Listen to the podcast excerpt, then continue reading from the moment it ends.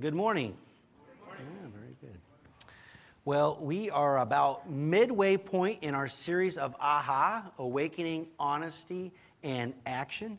And we've heard some good stories from you about this series. In fact, if you would be willing to share some of those stories, perhaps not up here on a Sunday morning, but share those stories with us. You could write those on the comment cards, the connection cards, and you could put those in the offering plate later in the service. We'd just like to hear from you about this series. Some of you have been excited about the sermon series or in your life group discussions or in your readings, particularly in the 40-day devotional book. And anytime we as a church can gather together and talk about our spiritual growth, I think is a good thing. In fact, it's really what we want to do here every week at Hope Chapel, is we want to encourage you, we want to challenge you to be intentional about your spiritual life, because we know that doesn't happen automatically. It doesn't happen automatically with me. It doesn't happen automatically with anybody on staff or any of the other pastors. You and I, we know that there's a lot of things in our life that are pulling for our attention and our time. So last week, I began into the topic of honesty. We talked about topics like sin, repentance, and rebuke. And none of us like to get in trouble per se, but we had to talk about that topic. Because if we're going to talk about how is our relationship with God, then we have to talk about sin. We have to be honest about that. Honesty is not a step that we can overlook. Next week, we're going to specifically talk about some action steps that you can take with your spiritual awakenings. And the temptation for us is to jump right into action. But if we jump right into action, then we'll kind of think that we can do this in our own energy, and in our own timing whenever we are ready. So in honesty, we come to the conclusion that we need God, and that perhaps we need to go to God and to seek His forgiveness. Now, going to God is not because we need our hands slapped because we realize that we've done bad. I mean, going to God and confessing our sin is understanding that we need God in our life, and that life with Him and doing it His way is really better. We know that God wants the best for us. It's not like He's a drill sergeant that wants to just keep His soldiers in line. Jesus said, seek first His kingdom and His righteousness, and the things that you need in life will be added unto you. It's not a way of manipulating you. You know, if you'd come home, we'd give you this stuff. It's saying, we already know that you have that need, and we're working on getting you what you need. So rather than worrying and focusing your time and energy on these things, seek my kingdom and seek my righteousness. We also hear Jesus say things like, abide in me, and then you'll see fruit in your lives. In Proverbs chapter 1, verse 7, it said, the fear of the Lord is the beginning of knowledge. We all want knowledge. We all want wisdom in life. We want our lives to be productive. We want a life that's worry-free. But we often forget that we can't have those things apart from God. But some people don't see God as someone that they can go to, that they can really trust in life. And some of that has to do because they don't trust us as believers, the church, the older brother, so to speak, in this parable. And someone who's really down and out in life, someone who feels worse about themselves in life, should be drawn to Jesus. But those people often don't want to go to church or hang out with a bunch of believers because they feel like they're going to be judged, condemned, and shamed. And so this is how they see God, as someone to fear, as someone that punishes. Now, you and I could probably share our stories about how we were disciplined as a kid. Most of us grew up in an age of spanking. I grew up with some wooden spoons and leather belts, if I'm honest. And I know that's not the preferred method of disciplining today, and I'm not trying to say whether it is or not. I know that we've taken some extremes on both measures. But for me, I don't remember a time where my parents ever spanked me out of anger.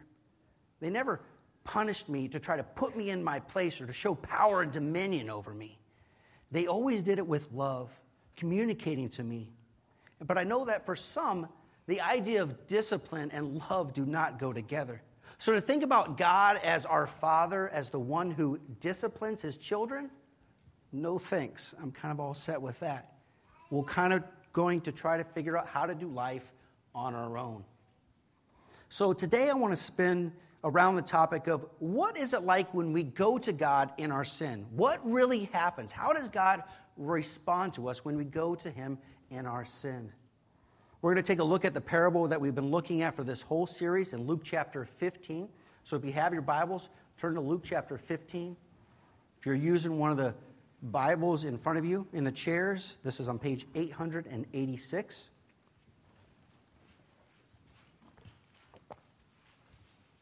Every week we've been reading through this parable, and I think it's great for us to spend time reading through it, kind of getting a fresh look at it, and then we'll make some observations specifically around this topic of how does God see us when we go to him with our sin. So we'll be reading in verse 11.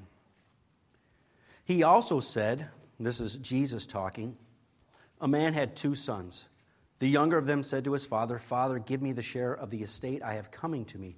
So he distributed the assets to them. Not many days later, the younger son gathered together all he had and traveled to a distant country, where he squandered his estate in foolish living. After he had spent everything, a severe famine struck the country, and he had nothing. Then he went to work for one of the citizens of that country, who sent him into the fields to feed pigs. He longed to eat his fill from the carob pods the pigs were eating, but no one would give him any. When he came to his senses, he said, "How many of my father's hired hands have more than enough food, and here I am dying of hunger? I'll get up, go to my father, and say to him, 'Father, I have sinned against heaven and in your sight. I'm no longer worthy to be called your son. Make me like one of your hired hands.' So he got up and went to his father. But while the son was still a long way off, his father saw him and was filled with compassion. He ran, threw his arms around his neck, and kissed him. The son said to the father, 'Father, I have sinned against heaven and in your sight. I'm no longer worthy to be called your son.' But the father told his slaves, 'Quick, bring out the best robe and put it on him. Put a ring on his finger and sandals on his feet.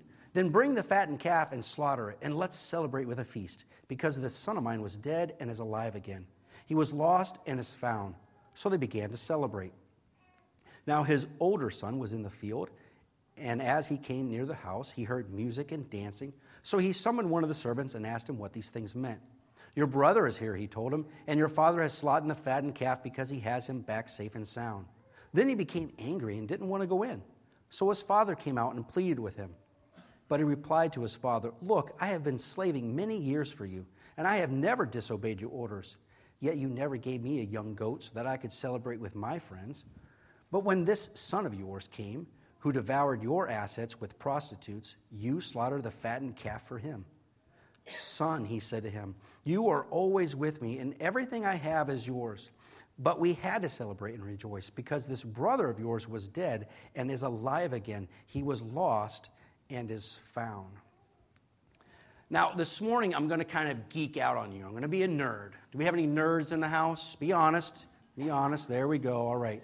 I'm going to kind of nerd out this morning, because I find in this parable this simple, amazing conjunction. A conjunction is a small word that connects ideas and sentences together. We have conjunctions in our English language, like and, yet, so, or. You say conjunctions all day in every conversation you had with everyone. Conjunctions. Now, what I find fascinating is one particular conjunction in this parable. In the Greek, there are two primary conjunctions, de, de, and kai, kia. Pretty exciting already, right? Well, they're kind of interchangeable. De can sometimes mean and, sometimes it can mean but. Kai can sometimes mean and, sometimes it can mean but. So how do we know which one the text is talking about? Well, in your English translation, more commonly, kai is translated as and de is more commonly translated as but, or so, or after, or when, such as when he came to his senses that we talked about last week in verse 17. Now, the whole point of this is that de is used at specific points in the story. It's used 13 times in 22 verses. Now, we have to remember that verses were not original to the text. Verses were added to our translations about the mid-1500s. And the joke is that the guy who created the divisions was making the divisions while he's riding on his galloping horse. You know, we're not sure why he made these divisions up. There's no rhyme or reason behind them. So, in my opinion, de could be a key marker for story development. Not only is Jesus saying the story is continuing, but it could be that Jesus is saying the story is changing. I like the thought of that. You know, there's times in our lives where we can only see what's right in front of us. And people say, it's going to be better. Just trust God. And we have no idea how exactly that's going to work out. You know, all we can see is the fog or the confusion or the frustration right in front of us. So we're going to take a closer look at some of these instances. And part of this is we're going to imagine, what would Jesus have been communicating if he simply stopped right before any of these did? All right, it's did, not duh. What would Jesus have been communicating if he stopped the story at any of these points? Because the truth is that you and I, we stop our stories early. Sometimes we get too comfortable in our spiritual walk, or sometimes we just simply fail to recognize that God wants to continue to work in us and through us and with us and even for us. The reason that Jesus is telling this parable is because in verses 1 and 2, the Pharisees and the scribes were complaining that Jesus was eating and fellowshipping with sinners and tax collectors. I mean, why would Jesus do that? He was this great teacher. He was this rabbi. He knew the Jewish law and tradition, and he claims to be the Son of God. Is this really how God would act? So he tells these parables. The first duh in this parable is in verse 14. In verse 14, it says, after he had spent everything. And you can circle the word after there.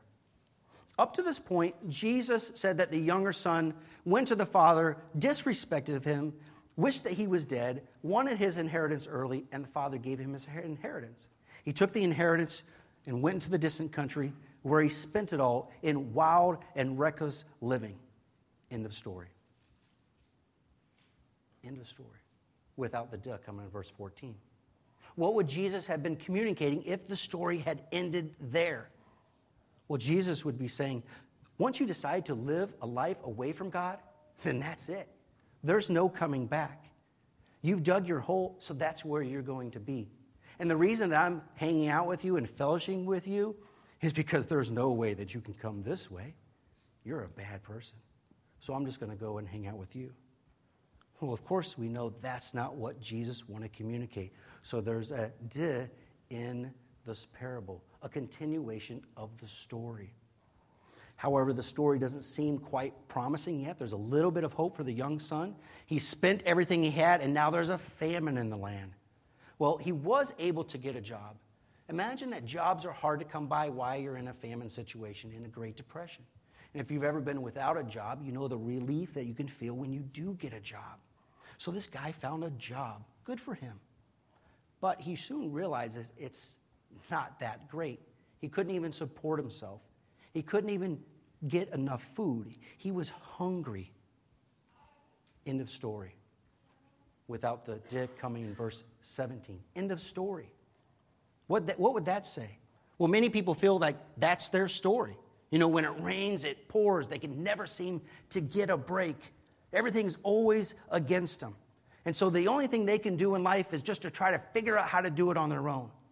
You know, maybe it's true that God helps those who help themselves. They got to get out there. They got to network. They got to find some new friends, because it's not what you know, it's who you know that really gets you ahead of life, right? So they try to figure out how can they live life on their own, because life with God just doesn't seem to be working out. They know what the end story is all about. So you hear people say things like, if I went to church, lightning would strike. Or, there's no way that God loves me. I've done too many bad things. Or, God can't use me. I'm not really good at anything. Or you hear people say, how can God, who's the creator of the universe, this massive big God, how can he care about me? I'm so insignificant. Why would he care what happens in my life? People don't see that the story is continuing. So now we have the second duh in the parable in verse 17. Verse 17 said, when he came to his senses, and you can circle the word when there. This young son, he had a breakthrough. He had this awakening, this divine revelation. An alarm had sounded, and he said, I have messed up big time. I need to go back and confess my sin to my father and to seek his forgiveness. And he got up and went to his father in the beginning of verse 20. And maybe that's how you feel your story is at. Maybe that's where many of us feel like our story is now. We realize that we need change in our lives. We're honest about some decisions that we need to make. We've even prayed about it. Maybe our marriage has been on the rock, and we said, we need to get back to church and try to put all the pieces back together. Or, maybe my child has grown up to a teenager, and I need the youth pastor to come alongside and straighten this kid out. We realize that we come to a point where we need some answers from the big guy upstairs. So we get back to church. We get back to a relationship with God. And people say, okay, well, what happened? I don't know. I just came back, and here we are. That's why I'm here. Well, did God do anything amazing? How's your marriage? How's the kid? What's going on? Well, I don't know. I guess things were a little bit better. I mean, we still have our issues. Now, none of us think that those are compelling stories that we want to come up here and share on a Sunday morning. And maybe that's why many of us don't want to come up here and share our faith stories, because we feel like we don't have a story really to share. And what many of us fail to do is we fail to see how God is working in us and wanting to change our situation around us. We fail to see how God is continuing the story in our lives. Or maybe we're at a point where we haven't really fully gone 100% back to God. We've only gone 80%. We realize that we need some change in our lives, and we get up and we go to the Father, and that's about it. Life started getting a little bit better. We got out of the bad situation, and our passionate pursuit for a solution with God is kind of decreased. What would it have been like if Jesus ended the story right there? The guy realized he needed change, so he got up and went to his Father. End of story. We'd be wondering, well, what happened? The sinners and tax collectors would be wondering, what would happen if I go back to God? Would he accept me? The Pharisees and the scribes would be wondering whether Jesus was going to validate their biblical perspective. But the story does continue, because we've read the story. You know all about it. In verse 20, there's another duh. This duh actually happens the second sentence in verse 20. But while he was a long way off. So I encourage you to circle the word but there. This duh is the first shocking duh of the entire parable. The father sees the younger son while he was a long way off. This says a lot about the father, and it says a lot about God, because this parable is about God. It says that God has not forgotten about you. He has not considered you as a lost cause. He's a loving father who longs for his children to come home. And on the day that you finally decide to come home, you'll find him waiting for you. It wasn't just a moment of coincidence that the father looked out the window and saw the younger son. He was waiting every day for a sign that his son, a sign that you would be returning home. See, God doesn't expect us to clean up our act. He doesn't expect us to come all the way to him fully. We don't have to be perfect. In fact, the moment that we begin to turn back and begin a relationship with God, he's in a mad sprint to meet us where we are. God's willing to go into the distant country and to help us to get back. The moment that our will decides to be his will, he's right there with us. And that's exactly what Jesus wanted to communicate to those who were listening to him. That's the point of the whole parable. In the two previous parables, in the parable of the lost coin and the parable of the lost sheep, we see that the person who lost the lost item was passionate about finding the lost object. In fact, it could be said that God is more passionate about finding the one that is away from home than the ones that are in the home, because he's willing to leave the 99 in an open field to rescue the one. And for those of us who are at home, we need to be supportive, and we need to be just as ambitious as God is about the lost. And this is really the whole point of the second half of the parable, to the older son, to the Pharisees and scribes, to those of us who call ourselves Christians, that we need to be as ambitious as God is about the lost. Well, there's another duh in verse 21.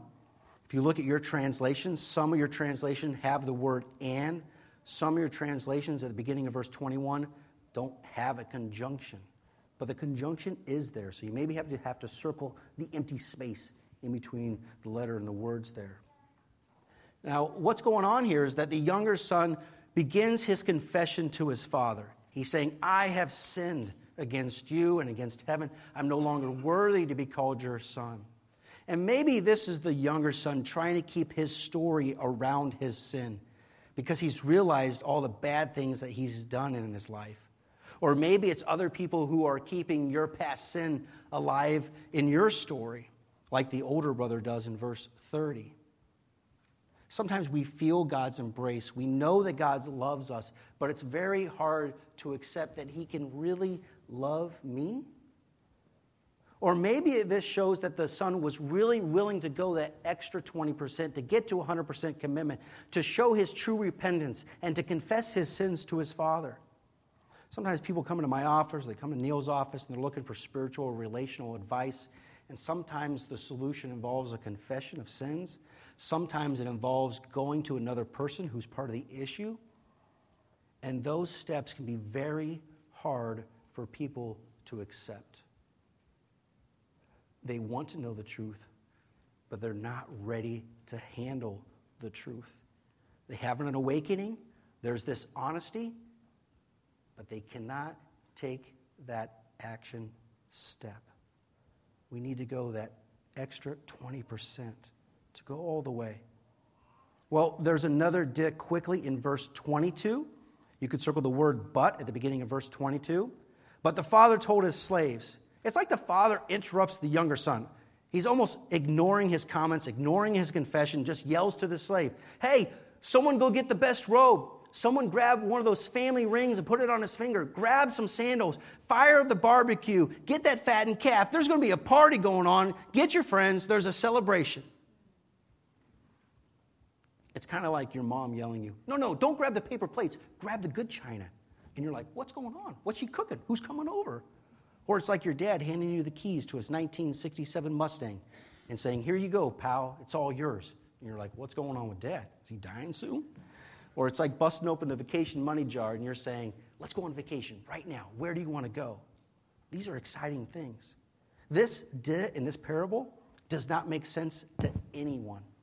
I mean, people can expect the father to forgive the younger son because that's what good fathers do and that's what we expect God to do, is to forgive us. But to give him the best that the family had to have and to act like nothing ever happened, that's unbelievable. Because you and I don't even do that. When someone wrongs us, we can come to a point where we maybe forgive somebody. We may even pray for them. But to act like they're the best thing that has ever happened to us, probably not going to go there. And that's what Jesus is communicating. This is how God responds to those who turn back towards him. He's ready to give us that which we don't deserve because he's already taken care of the judgment that we do deserve through the blood of Jesus Christ on the cross. That's called grace and mercy. Jesus wants those listening to know that God is wild and he's reckless with his love towards you. And that's the honest truth about God. And I think this is a key step in our spiritual growth. Not only do we have to be willing for God to expose some sin in our lives, not only do we have to be honest about some sin that is happening in our lives, not only do we have to be honest that we need God, but we need to understand how God sees us when we go to him with our sin. He loves us, and he loves when we come home. Going to the Father should feel like a relief. It should feel liberating to know that he's lifting our burdens and that he's going to forgive us immediately. He doesn't make us work for it. It's never too late, no matter how long it takes. And this truth is really not found only in this parable. It's a truth throughout the scriptures. I was going to take this morning and find one verse out of every book in the Bible, 66 verses. But I figured I'd save you some time, and I kind of narrowed it down. So we're not going to have time to flip through them, but if you want to write them down, I'm just going to read through some of them. Micah chapter 7, verses 18 and 19. Says, who is a God like you, removing iniquity and passing over judgment for the remnant of his inheritance? He does not hold on to his anger forever, but he delights in faithful love. He will again have compassion on us. He will vanquish our iniquities. You will cast all of our sins into the depths of the sea. God doesn't hold on to our sins. He doesn't want to bring them up later to remind us of our failures. Ephesians chapter 2, verses 4 and 5. But God, who is rich in mercy, because of his great love that he has for us, made us alive with the Messiah, even though we were dead in trespasses. You are saved by grace, God changes us. He doesn't expect us to try to figure out how to change ourselves. Romans chapter 8, verses 1 and 2. Therefore, no condemnation now exists for those in Christ Jesus, because the Spirit's law of life in Christ Jesus has set you free from the law of sin and death. With Jesus Christ, there's no more shame, there's no condemnation, there's no judgment. He brought me up from the desolate pit, out of the muddy clay, and set my feet upon the rock, making my steps secure. He put a new song in my mouth, a hymn of praise to our God. Many will see and fear and put their trust in the Lord. How happy is the man who puts his trust in the Lord and does not turn to the proud or those who run after lies. Lord, my God, you have done many things, your wonderful works and your plans for us. None can compare with you. If I were to report and speak of them, they are more than can be told. That's Psalm chapter 40, verses 2 through 5. Jesus says in John chapter 10, 20 and 29, I give them eternal life, and they will never perish, ever. No one will snatch them out of my hand. My Father who has given them to me is greater than all. No one's able to snatch them out of my Father's hand. Isaiah 41, verse 10. Do not fear, for I am with you. Do not be afraid, for I am your God. I will strengthen you. I will help you. I will hold on to you with my righteous right hand. Proverbs 18, verse 10. The name of Yahweh is a strong tower. The righteous run to it, and they are protected. His home is a safe home. Come to me, all you who are weary and burdened, and I will give you rest. Matthew 28, verse 29. Habakkuk 3:19. Yahweh, my Lord, is my strength. He makes my feet like those of a deer and enables me to walk on mountain heights. He enables you to move forward like you didn't think was even possible. Isaiah 40, verse 31, those who trust in the Lord will renew their strength. They will soar on wings like eagles. They will run and not grow weary. They will walk and not faint. He enables you to endure life's struggles. Jeremiah 29, 11 through 14, for I know the plans I have for you. This is the Lord's declaration. Plans for your welfare, not for disaster, to give you a hope and a future. You will call to me and come and pray to me, and I will listen. You will seek me and find me when you search for me with all your heart. I will be found by you. This is the Lord's declaration. Zephaniah 3, verse 17. Yahweh your God is among us, a warrior who saves. He will rejoice over you with gladness. He will bring you quietness with his love. He will delight in you with shouts of joy. Hosea 6, verse 3. Let us strive to know the Lord. His appearance is as sure as the dawn. He will come to us like rain, like the spring showers that water the land. Going to God is so refreshing. God's love is found throughout the Bible. Jesus is saying that the reason that I eat and hang out with sinners and tax collectors is because I love them and I want them to know that I love them. I'm honest with their sin because I say, go and sin no more. I say, repent for the kingdom of God is at hand. But I want them to know that my love has already taken care of that sin. Wow, he was a long way off. No matter how far we feel that we are from God, God wants us to know that he's waiting and he's wanting us to come home. It's not going to be awkward. It's not like he's going to keep his guard up and to see whether what you say is true. He doesn't care how long it takes. It's never too late. And we don't have to have this whole thing figured out. God is a loving God. He's a caring God.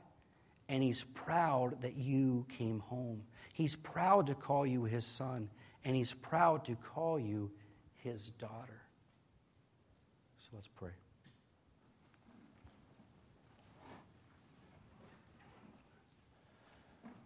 God, we thank you that you are continuing the story in us. God, forgive us for when we feel like the story doesn't have much story left, or we're not sure where the story is going. God, help us to see that you want to do something great in us and through us and with us and for us. That you are continuing the story. God, we thank you for your love, that we can go to you and we can confess our sin to you, and you do not hold us against us. You free us from that sin.